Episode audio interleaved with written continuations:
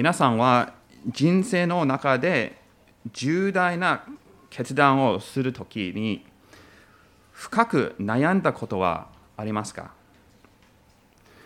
どの大学に受験するのか？どの仕事を選ぶのか？あるいはどこに住むのか？将来の道が明らかにされていない時がよくありますね。子供の頃は両親が大事な決断をしてくれましたが大人になると自分で判断し決断しなければなりません。誰もこうしなさいとは言いません。自分の決断によって間違いや問題が起こる可能性があり失敗を恐れて心配するかもしれません。どのように自信を持って正しい判断ができるだろう。どのように日々のたくさんの選択の中で忠実に生きていけるだろう。今日の箇所はこのような質問について次のような大切な真理を思い起こさせます。人間的な視点から考えればすべては私たちの正しい判断次第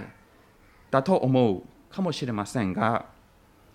実際は神様がいつも私たちと共にいてくださりイエス様に頼っている人は精霊が日々私たちを導いてくださっているという真理です。ですから自分一人で人生の方向を決めることはありません。今日のメッセージの中でも特に神様がご自分の宣教のために時には道を閉ざしまた時には道を開かれるという真理が分かります。神様の御心を求める中である道が閉ざされても神様はいつも私たちを導いてくださいます。今日の聖書箇所である16章6節から10節に入る前に今まで学んできたことの少し復習をしたいと思います。2週間前に皆さんと学んだ箇所ではパオロとバルナバはバルナバの激しい議論があって2つの選挙チームに分かれました。パウロはシラスを選び、彼らはシリア、キリキア、そして南ガラテアのそれぞれの教会を訪問し、各教会を力づけたと、使徒15章の終わりから学びました。この出来事から、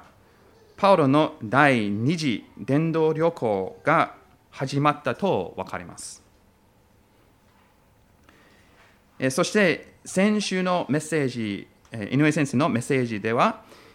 ガラテア地方のリステラ市で、青年のテモテを招集して、パウロ、シラス、テモテ3人の宣教チームになったと、使徒16章1節から5節に記されています。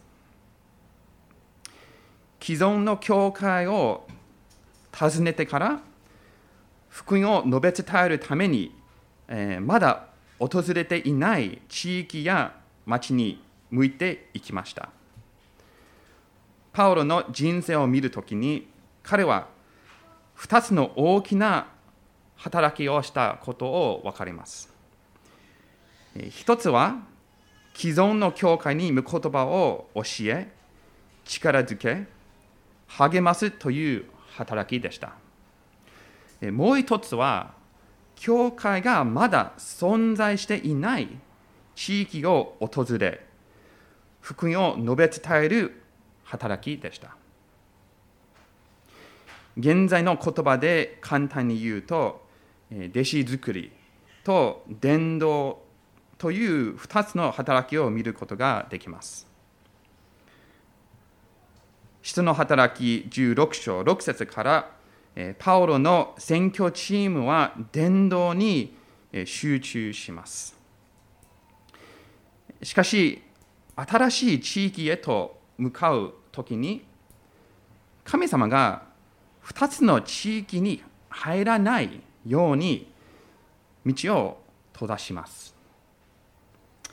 もう一度6節と7節をお読みします。それから彼らはアジアで御言葉を語ることを精霊によって禁じられたので、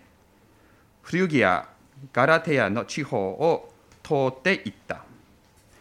こうしてミシアの近くまで来たとき、ビティニアに進もうとしたが、イエスの御霊がそれを許されなかった。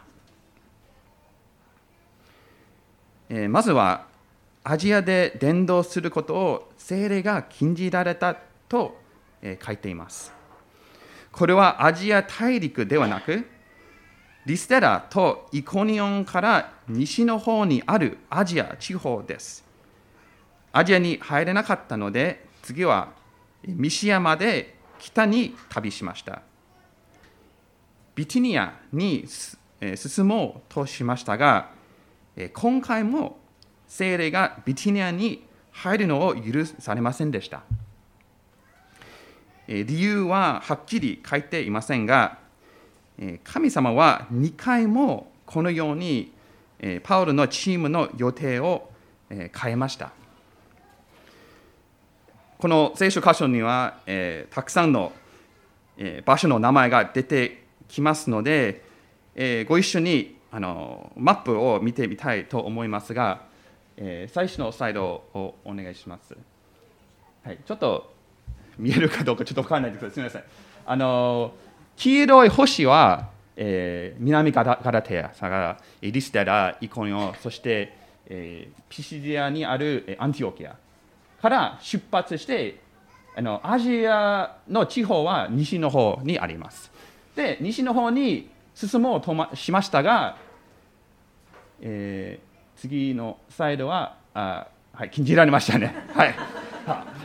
発 ダメ。であじゃあ西の方はダメ。なのでじゃあ北の方に行きましょう。と言ってはいあのビティニアはあの北の方にありますね。あの多分グレーの色だと思いますけど。でそれもあの進もうとしましたがもう一度あダメでした。でだから、えー、最終的にはあの2つの、えー、次のスライドは2つの地域は入れなかったですね。はい、であのこの出来事は私たちに何を教えているかのかを考えると、えー、一つは神様の計画と人間の計画を大きく異なっていることです。あのアジアとビティニアの住民はまだ福音を聞いていないのでそこに行って福音を述べ伝えるのはとてもいいアイディアじゃないと、えー、パウロは思っていたでしょう。教会もまだないし、以前のように教会開拓をするつもりだったでしょう。しかし、神様は別の計画がありました。アジアとビティニアに行くのではなくて、別の方向に彼らを導かれました。そして神様の計画はいつも私たちの計画より勝っていますね。完全な知識と知恵を持っておられる神様は私たちより最善の道を知っておられるからです。この時、御霊に禁じられていくことのでなかったアジアとビティニアには、え後に神様のご計画によってえ別の方法で福音が広がりました。えそれはあ第一ペテロ一章一節にを見ると、えー、分かりますが、えー、第一ペテロ一章一節には、えー、アジアとビティニアには、えー、教会が存在していると書いて書かれています。使徒16章の時、パウロはその教会を開拓しませんでしたが、神様は、え、他の働き人を送られ、その場所にも選挙が進みました。この時はパウロと、彼のチームが違う場所に送られました。え、9節を読むと分かりますが、結果的にヨーロッパで福音を述べ伝えることになりました。人の働きを読めば、このようなパターンがあることに気づきます。パウロはある地域の大きな町に行って、教会開拓をして、その町を拠点として福音が周りの町や村に広がっていきました。パウロの特別な飯は新しい地域で福音を述べ伝えることでした。ローマ15章20節から21節には次のようにパウロは記しています。他の人が据えた土台の上に立てないようにキリストの名がまだ語れていない場所に福音を述べ伝えることを私は切に求めているのです。こう書かれている通りです。彼のことを告げられていなかった人々が見るようになり、聞いたことのなかった人々が悟るようになる。西の方にあるアジアも、北の方にあるビティニアも入れなかったので、パウロと彼の同労者は北西に行き、ミシア地方を通って、8節によるとトロアスに着きました。そこから船でいくつかの町に公開できるわけです。はいまあ、最後の際ですけど、はい、から、まあ、最終的にはこうやってトロアス、西の方にあるトロアスに着きました。はい、ありがとうございます。2回も計画が変わりましたが、パウロは諦めませんでした。むしろ伝道旅行を進めて、キリストを伝える新しい地域、新しい町を探していました。もともとの計画を果たさなか果たせ果たせなかったのに、選挙のために前進しました。皆さんは障害があるとき、どうされますか？日常生活において障害があるとき、どんな反応が自然に出てくるでしょうか？生活において、また教会のことに関して、障害があるときに、私たちは主に2つの間違った選択をしてしまう傾向があると思います。1つ目は、障害が起こるとすぐに諦める、諦めてしまうということです。すぐやる気をなくして、なるべくリスクを負わないように安全なことを選択したり、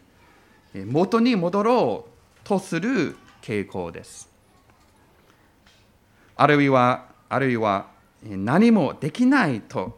行き詰まってしまうという傾向もよくあると思います。2つ目の間違った選択は逆に自分の力、自分の知恵によって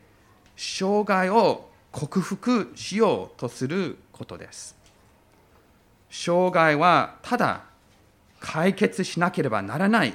問題であると思ってしまう考え方です。では、正しい応答は何でしょうか？まずは、状況を熟慮するべきだと思います。この障害は神様から来たのか？今、神様は何をおっしゃっているのか？祈りながら考えます。もし今の方向は本当に神様の御心ならば新しい道が開かれると確信して積極的に準備すればいいと思います。今日の話に戻りますと神様は新しい道を開いてくださったことを9節が明らかにしています。9節をもう一度お読みします。その夜、パウロは幻を見た。一人のマケドニア人が立って、マケドニアに渡ってきて、私たちを助けてくださいと懇願するのであった。パウロは神様の導きを求めながら本当にドラマチックな方法でその導きを受けました多くの人はこのように神様の声を聞くことができれば嬉しくなると思いますねある大事な人生の決断について祈りながら神様が幻を与えてくださったらいいと思うと思います。はっきり次のステップを教えてくだされば心配もなく自信を持って難しい選択をすることができると思うかもしれません。私は12年ぐらい前に自分の飯について疑問があり本当に迷いました仕事を辞めて宣教師になるべきなのかずっと4ヶ月も祈っていました。その間正しい導きを示してくださるように熱心に祈っていましたが神様からの夢あるいは天からの声が何もありませんでした。ある時は神様が幻や夢を通して語れ語られますがほとんどの場合は精霊が日常生活の中で静かに導きを与えられます。個人のディボーションの時小グループの話し合いの時あるいはクリスチャンの友達との会話の時神様がドラマチックな方法で語ってくださることを願っていても聖書を見ると歴史の大事な転換期に神様が直接に民を導いてくださくださるというパターンがあります。今まで学んでいた人の働きを振り返ると幻が出ている出来事は2つあります。1つ目は、質の働き9章のサウル、サウロ、つまりパオロの回収の出来事です。アナニアもパオロも神からの幻を見て、パオロは再び見えるようになりました。2つ目は、使徒10章です。これはコルネリオスとペテロは、え、別々で幻を見てコルネリウスと彼の家庭はイエス様を信じてそこから違法人への宣教が始まりましたそして今日の箇所はの16章は3回目の幻出てくる話です。先ほど言いましたようにこの幻を通してパオロと彼の同労者は初めてヨーロッパに渡ってピリピ、テサロニケ、アテネ、コリントなどで福音を述べ伝えました。パウロの幻は神様がいつも選挙を導いておられるということで、また私たちの計画より神様がより大きな計画を持っておられると教えています。ですから自分の視点が限られていると認めながら、すべての計画は神様に捧げるものです。神様、これを願っていますが、どうぞ、御心がなりますようにと祈りを捧げることも、一つの信仰の表現なのだと思います。神様ご自身の選挙を導いておられるということをパウロたちに示すために神様が幻を用いられたことを見ました。さらに、幻の内容について、えー、少し、もう少し考えてみたいと思います。この、えー、幻の中で、一人のマケドニア人が現れ、マケドニアに渡ってきて、私たちを助けてくださいと言います。マケドニアの人々はどんな助けが必要だったのでしょうか？10節を見るとすぐ分かりますが、えご飯やお金のような物質的な助けではなく、霊的な助けでした。マケドニアの住民に最も必要であったのは福音でした。万物を創造された唯一の神様を知り、御子イエス・キリストを救い主として信じ受け入れるために誰かが福音を伝える必要がありました。そしてイエス様が罪人の代わりに十字架で死んでくださり、3日目によみがえられたという良い知らせを伝えるために、パオロは遠いところまで使わされました。しかし私たちがパオロのようにこういう霊的な助けを必要とする人たちに福音を伝えるときに私たちも同じ立場であったことを思い出さなければなりません私たちも誰かの助けが必要でした。クリスマスの季節が近づいていますがイエス様は弱い人必要がある人失われた人を助けるためにこの世に来られました。罪の許しが必要だった私たち。神様との和解が必要だった私たちを救うためにこの世に来られました私たちは福音を伝え他の人人たちに神様のことを知るように助けるのはまずはイエス様が私たちを助けてくださったからです。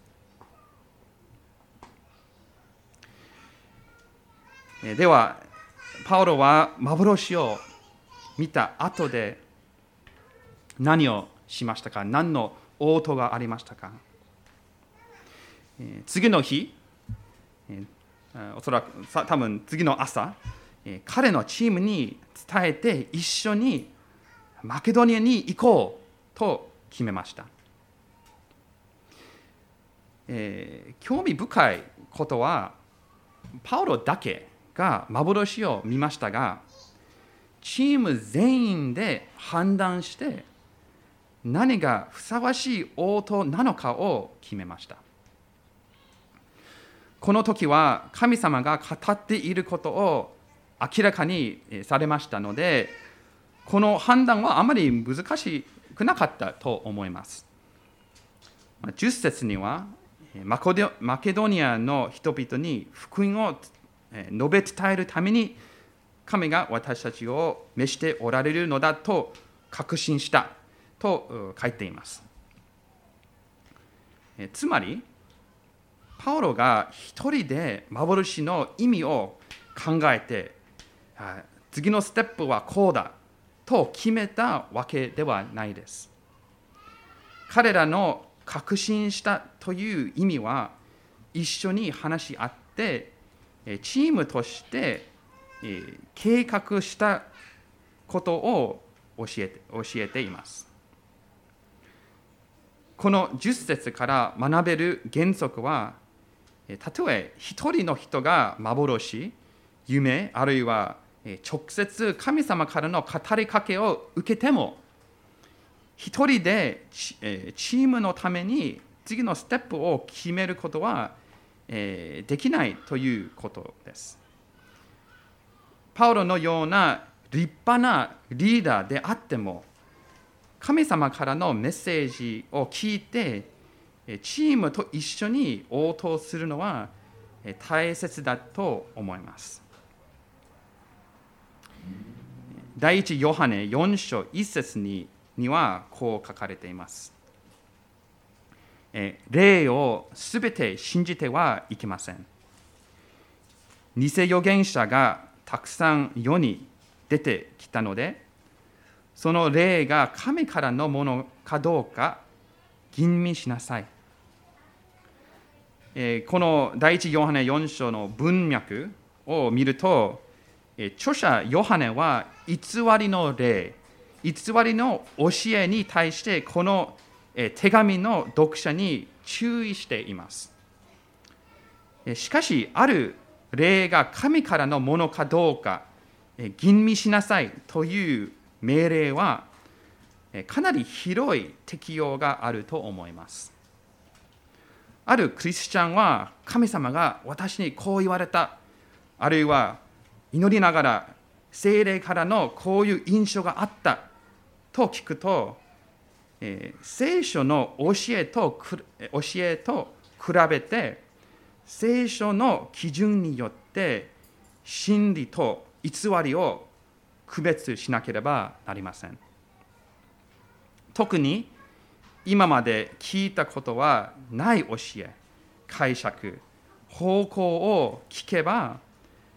誠実な兄弟姉妹と共に御言葉をじっくり読んで確かめる必要があると思います。本当に神様からの言葉なのか、本当に神様からの導きなのか、それはキリストにある共同体として吟味すれば、より強い確信を持つことができるのではないかと思います。しかし神様はこうしなさいとおっしゃったという確信が与えられたならすぐにその命令を守り、えー、すぐに神様の導きに従うべきです。パウロの宣教チームは神様の御心だと判断して直ちにマケドニアに渡ることにしました。何回も議論してうじうじせずに信仰を持って進みました最後になりますが今日の短い箇所からからの教訓をまとめて終わりたいと思います主に2つの教訓を述べます。1つ目は、私たちは積極的に神の選挙を求めるべきであるということです。選挙の内容はすでに分かっています。大選挙命令を守り、あらゆる国の人々を弟子とする選挙をイエス様から受けました。これは教会の責任です。しかし、次のステップは何だろうという疑問があると思いますね。どこへ行けばいいのか、何を語ればいいのか、誰と協力すればいいのか。具体的な次のステップがわからない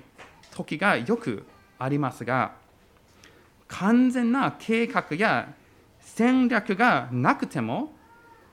私たちは祈りながら一歩一歩進んで、必要な導きや知恵が与えられると信じ、選挙のために進んでいくことができます。なぜなら、神様はいつもご自分の選挙の前身をご支配しておられるからです。先ほど私は宣教師の飯について少し話しましたが、4ヶ月の祈りの中で、結局宣教師に召されたという確信が与えられました。ですから、私はここにいますね。しかし、その飯を受けて受けた後も、まあ、具体的な準備はたくさんありました。えー、手続きのために長い期間が、えー、かかりました。えー、選挙団体の申込書を出し、えー、聖書の訓練を受け、祈りと経済的サポートを募ることなど、さまざまな段階がありました。えー、私と妻は日本に、え、来る前によく祈ったことは、神様、もし日本に行かない方が良ければ、その門を、え、閉めてください。行けないようにしてください。あなたの御心ではなければ行きたくないからです。と何回も祈りました。しかし、祈りだけではなく、祈りながら準備をし続けて、神様の豊かな備えと導きを経験したからこそ、確信も深くなりました。この教訓は、宣教師に限られたことではなくて、すべてのクリスチャンのためだと思います。キリストの弟子として生きようとしたら、すべての事実と情報がなくても、将来について不安に感じていても、大きな決断をしなければならならない時があります。それは信仰によって生きること、また神様に信頼する信仰生活だと思います。え、2つ目の教訓は、これは短いですけど、えー、選挙に対して何人かの兄弟姉妹と一緒に神様の導きをまとめ、一緒に神様の命令を守ることです。パオロはチームの代表、まあ、チームのリーダーでしたが、自分で方向を決めませんでした。彼の同労者と相談してから選挙を進めました。選挙の働きに取り組むと多くの疑問やわからないことがあるはずですが最終的に私たちの選挙ではなく神様の選挙だということを思い出し精霊の導きに信理していきたいと思います。お祈りします。